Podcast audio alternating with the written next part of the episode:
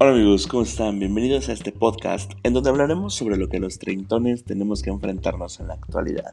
¿Eres treintón? ¿Eres treintona? Bueno, pues aprendemos a ser treintones juntos. Yo soy Evan Molko y esto es la enciclopedia del treintón.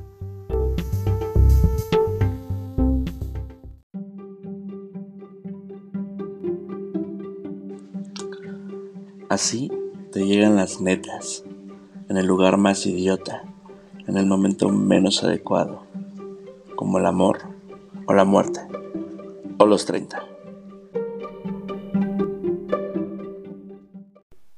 Hola amigos, ¿qué tal? ¿Cómo están? Bienvenidos a otro capítulo más de la Enciclopedia del Treintón. Este es su gran podcast. Disculpen por tardar en subir un capítulo, pero en estas últimas semanas la vida de adulto me agarró del chongo, me azotó sobre el pavimento y no conforme a eso, me escupió en la cara. Y pues uno no es de hule, uno siente. ¿Qué creen amigos? Que estuve enfermo como por un mes. Creo que el capítulo pasado de hecho se los comenté. Y tuve que ir al médico. Porque la tos de verdad me hacía sentir que me iban a estallar los pulmones.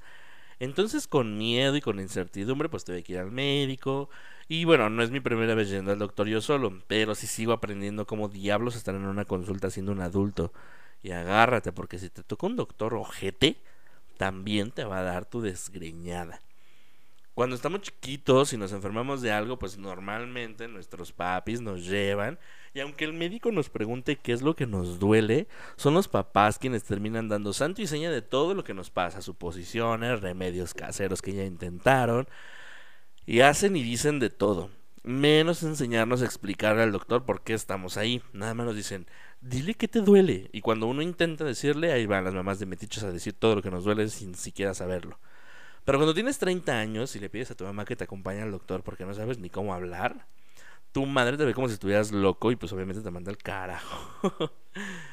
Entonces pues tienes que aprender a ser un adulto responsable que va al médico cuando te sientes mal y allí empieza el desmadre. Lo primero es sacar la cita médica. En muchos consultorios médicos, ya sean particulares o, del gobierno, tienes que sacar tu cita o ficha para que te atiendan. Y a mí me ha tocado que si saco cita por teléfono, la tipa que te atiende es una nada que verienta, que yo creo que han de pagar como unos 20 pesos la jornada completa. Pues son pocas, son eh, realmente personas muy poco amables y ya que te dan tu cita, las, ya que te dan tu cita, pues te dan un montón de indicaciones y eh, no sé, o sea, son bien groseras. Pero bueno, el chiste es que llega el día, el día de la consulta.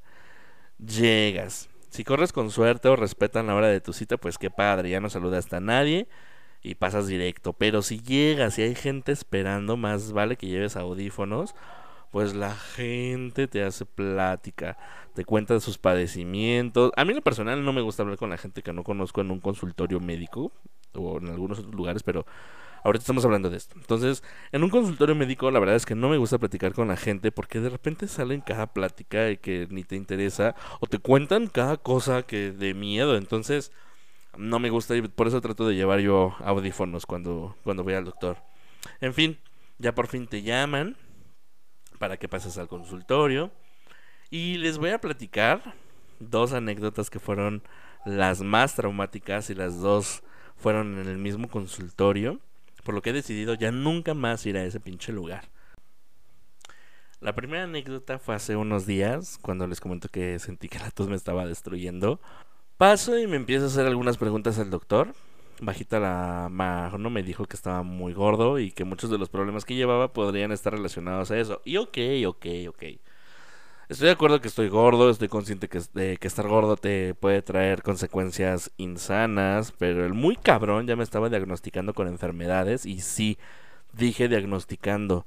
Ya después dijo que para ir descartando era necesario varios estudios, que de sangre, orina y hasta prueba de VIH me mandó el cabrón, lo que me llamó mucho la atención pues este último incluso llegué a pensar que solo me lo había pedido por homofóbico. La parte buena de la consulta fue que usó la información de salud de mi teléfono para verificar cómo habían estado mis signos vitales en los últimos días y eso. Que la verdad es que eh, la tecnología actualmente pues también nos ayuda mucho para saber cómo estamos de salud y para ir monitoreando todo eso. Pero amigos, neta que al empezar al empezar a decir que tenía una y otra enfermedad, sí me sacaron bien cañón de onda porque sentí que me iba a morir, o sea, neta sí me dio mucho miedo. Al final me saqué todos mis estudios, todo está bien. Claro que hay algunas cosas que hay que poner atención para que no se salgan de control. Pero creo que debería de haber médicos menos agresivos, pues ellos pueden conocer muchos casos de muchas cosas y ser buenísimos en su profesión, pero neta que luego no tienen nada de tacto para decir las cosas y peor cuando te dan un consejo como de que no fume y la oficina pesta tabaco o como cuando te dicen no consuma azúcar o te va a dar diabetes y a un lado su cocota. Pero pues ahí les va mi segunda anécdota y esa fue hace como dos años aproximadamente estábamos en plena pandemia y tenía que ir a una, a una revisión con el urólogo. Y digo el especialista porque, pues si no, no podría contarles mi historia. Fue mi primer consulta con un especialista, siempre había ido con médicos generales. En fin, llego a la clínica, que como les comento es la misma de esta última vez, y pido una consulta y todo, me pasan al cónsul. Estaba el doctor y dos enfermeras. Pero había también una cortina de esas que se mueven, que no sé cómo se llama realmente. Y pues pensé que todo sería detrás de la cortina. Pero cuando me empezó a hacer preguntas el doctor, pues le respondía como con voz medio baja. Y le pregunté que si las enfermeras era necesario que estuvieran ahí y que me contesten muy desgraciado. ¿No tienes nada que no hayan visto? Pues sí, güey, pero yo sí es la primera vez que hago esto, o sea, no mames. Me siguió haciendo preguntas y pues yo estaba medio incómodo cuando de pronto me dice, bájate el pantalón y la ropa interior para examinarte. Y se acercan las dos enfermeras y yo, de un millón de colores, no sabía qué hacer y pues me tuve que sacar el asunto y rogar porque no me llegara una ráfaga de aire frío. y ahí tenía a los tres hablando y viéndome y yo lo único que en ese momento me pudo medio salvar fue el pinche cubrebocas que obviamente pues era todavía obligatorio. Afortunadamente los tres fueron muy profesionales y no pasó nada más allá de la vergüenza que sentí, o sea, neta yo quería que el consultorio se abriera la tierra y me tragara por completo, no fue fue horrible, sentí mucha pena porque quizás si solamente hubiera sido una sola persona la que me iba a revisar, pues obviamente sabía lo que iba, ¿no? Pero de la nada me salen dos personas y no, yo me quería morir de vergüenza, qué oso. Y pues creo que en verdad sí hay médicos que están bien cañones y que sí de verdad no tienen nada de tacto. Y por tantito que, por ejemplo, en esta última experiencia que les conté, eh, pues que no entienden que uno pues va con pena y va con miedo y va con un montón de incertidumbre como para que todavía te pongan ahí a más personas a estudiarte. Y es como que de, güey, o sea, vayan a un hospital donde enseñen, no sé. El punto es que, pues, sí estuvo muy vergonzoso y creo que sí hay doctores que son amigos. Si, alguien me escucha que es médico, neta tengan tacto porque las personas que no somos médicos y que no tenemos eh, los conocimientos que ustedes tienen, pues obviamente que nos da miedo todo lo que nos dicen, no manchen. Y pues bueno, también tuve una experiencia con eh, otro tipo de médico, con un veterinario, porque como orgulloso papi de una perrija, de Helen. También esta semana me tocó un de greñas de ese lado. Pues mi perrita Helen ha estado un poquito malita. Y hace unos días la llevé de urgencias a un veterinario 24 horas. Y me atendieron dos chavas que pues no me dieron tanta confianza del todo, pero pues era la única opción que, que tenía en ese momento. Y pues trataron de una manera muy brusca a Helen. La verdad es que Helen iba muy inquieta y sí estaba, o sea, no se dejaba hacer nada y le sacaron sangre, pero la lastimaron horrible. Al final su patita le quedó súper morada y, pues mal, ¿no? Y le sacaron, les digo, la sangre, pero su cochino aparato, según no arrojó los resultados del laboratorio porque Helen tenía su sangre destruida. Y que la única opción en ese momento era dializar o sacrificar. Y pues uno con la angustia de ese momento, pues no sabía yo ni qué hacer. Me dijeron que podía dejarla ahí internada, pero que nada me garantizaba que pasara la noche. Y ahí pues me di cuenta que era en serio un red flag cañón. Pues pensé que si la dejaba le iban a hacer algo para que en verdad no pasara la noche. Y pues como me dijeron que no, de todas maneras no le iban a dar medicamento. Eh, porque no, sin antes yo autorizar una de esas dos opciones que ya les comenté pues que no le iban a pasar medicamento. Entonces, pues si no le pasaban medicamento allí y no le pasaban medicamento en mi casa y se llegaba a morir, pues obviamente que prefería que fuera todo en mi casa. De cualquier forma, yo en a esa hora le marqué, bueno, le mandé mensaje al, veterinario que atiende a, a Helen y ya había sacado yo cita. Entonces les dije a estas chicas que de ser opción la eutanasia lo iba a tratar con su veterinario y, decidí llevármela. Y pues obviamente esa noche la pasó muy mal mi perrita, pero al día siguiente la vio su médico y hasta ahora la hemos ayudado con medicamentos a estar un poco mejor. Y pues agradecí no haber dejado a mi Helen en un lugar que nunca había ido, que no conocía yo a estas doctoras, que ella no ubicaba a nadie en absoluto. Y pienso como algunos doctores pueden ser tan fríos en decirte las cosas cuando son ellos los que tienen experiencias y acercamientos con la muerte. Uno, pues no tanto, ¿no? Entonces, eh, pues la verdad es que al final el médico que ha atendido a nuestras mascotas eh, es digno de reconocerlo y es digno de agradecer que nos haya dado esperanzas con Helen que él realmente sí nos habló con el corazón y con toda la sinceridad que se pueda. Nos dijo hasta dónde podemos ayudar a Helen, pero eh, pues no fue como las otras fulanas que nada más porque su aparatito no funcionó, ya querían que sacrificar en ese momento a Helen. Entonces, pues eso obviamente no es posible y por eso yo les recomiendo que siempre tengan una segunda opinión con respecto a a, este tema de, de, los médicos, ya sea de sus mascotas o con ustedes, porque incluso yo también tengo programada una consulta con otro médico, porque, o sea, definitivamente este último que vi, no, ya no. Y pues así estuvo mis últimas dos semanas, amigos, de muchas preocupaciones, de muchos corajes, enfermedad. Pero hoy parece ser que todo está bien, hoy la verdad es que ya me levanté con un ánimo muchísimo más eh, alegre pero aprendí a cómo dirigirme a los doctores, ir a consulta, resolver situaciones y tomar decisiones de último momento que pueden poner en riesgo una vida.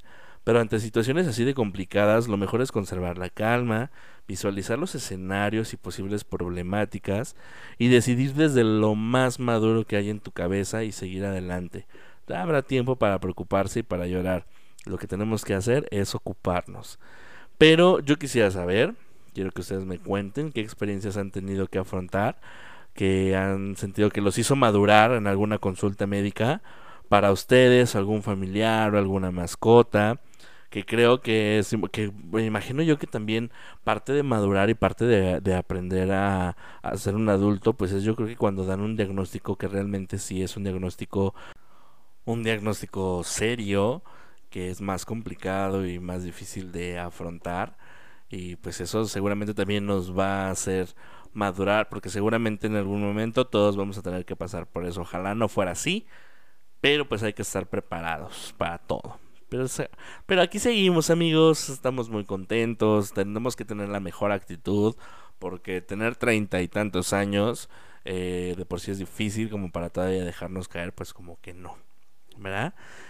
Muchas gracias nuevamente a todas esas personas que siguen escuchando este podcast, que lo comparten, que lo comentan. Prometo subir capítulos más seguido. De hecho, quería platicarles que este pronto vamos a empezar a tener eh, pues voy a empezar como a invitar a mis amigos y gente para que nos platiquen también de viva voz su experiencia de cómo es tener treinta y tantos años. Vamos a platicar de un montón de cosas. Eh, si ustedes tienen algún tema en particular que quieren que toquemos, ya sea yo solito o eh, cuando empiece a venir gente a platicar, pues eh, con mucho, mucho, mucho gusto vamos a, platicarlo. Y vamos a seguir creciendo esta bonita comunidad que me encanta cuando me dan bonitos comentarios y consejos que también son muy útiles. Por cierto, también quería pedirles por favor que cuando escuchen este podcast a través de Spotify, hay eh, una sección dentro del capítulo que dice preguntas y respuestas. ¿Qué te pareció este episodio? Les agradecería muchísimo y me ayudarían muchísimo que eh, a través también de ahí de Spotify pudieran comentar este, este episodio y bueno, este y los anteriores. Si no han escuchado los anteriores, vayan y escuchen los que están muy buenos. Y eso me ayuda mucho para seguir mejorando, para seguir creciendo. Y les agradezco en verdad, en verdad todo el apoyo que le han dado a este, a este bonito proyecto. les mando un fuerte abrazo. No olviden seguirnos en la, en el Instagram de la Enciclopedia del Treintón. Estamos por ahí platicando y no olviden también interactuar con las preguntas que de repente subo. Muchas gracias nuevamente por haber escuchado este, este capítulo. Nos escuchamos en el próximo. Les mando un fuerte abrazo. Cuídense mucho. Vayan al doctor si tienen que ir, pero no se dejen intimidar por los cabrones. Cuídense mucho, les mando un fuerte abrazo, les mando muchos saludos, que tengan un excelente día, tarde, noche, lo que sea que estén a la hora que estén escuchando este capítulo. Y nos vemos, bye bye.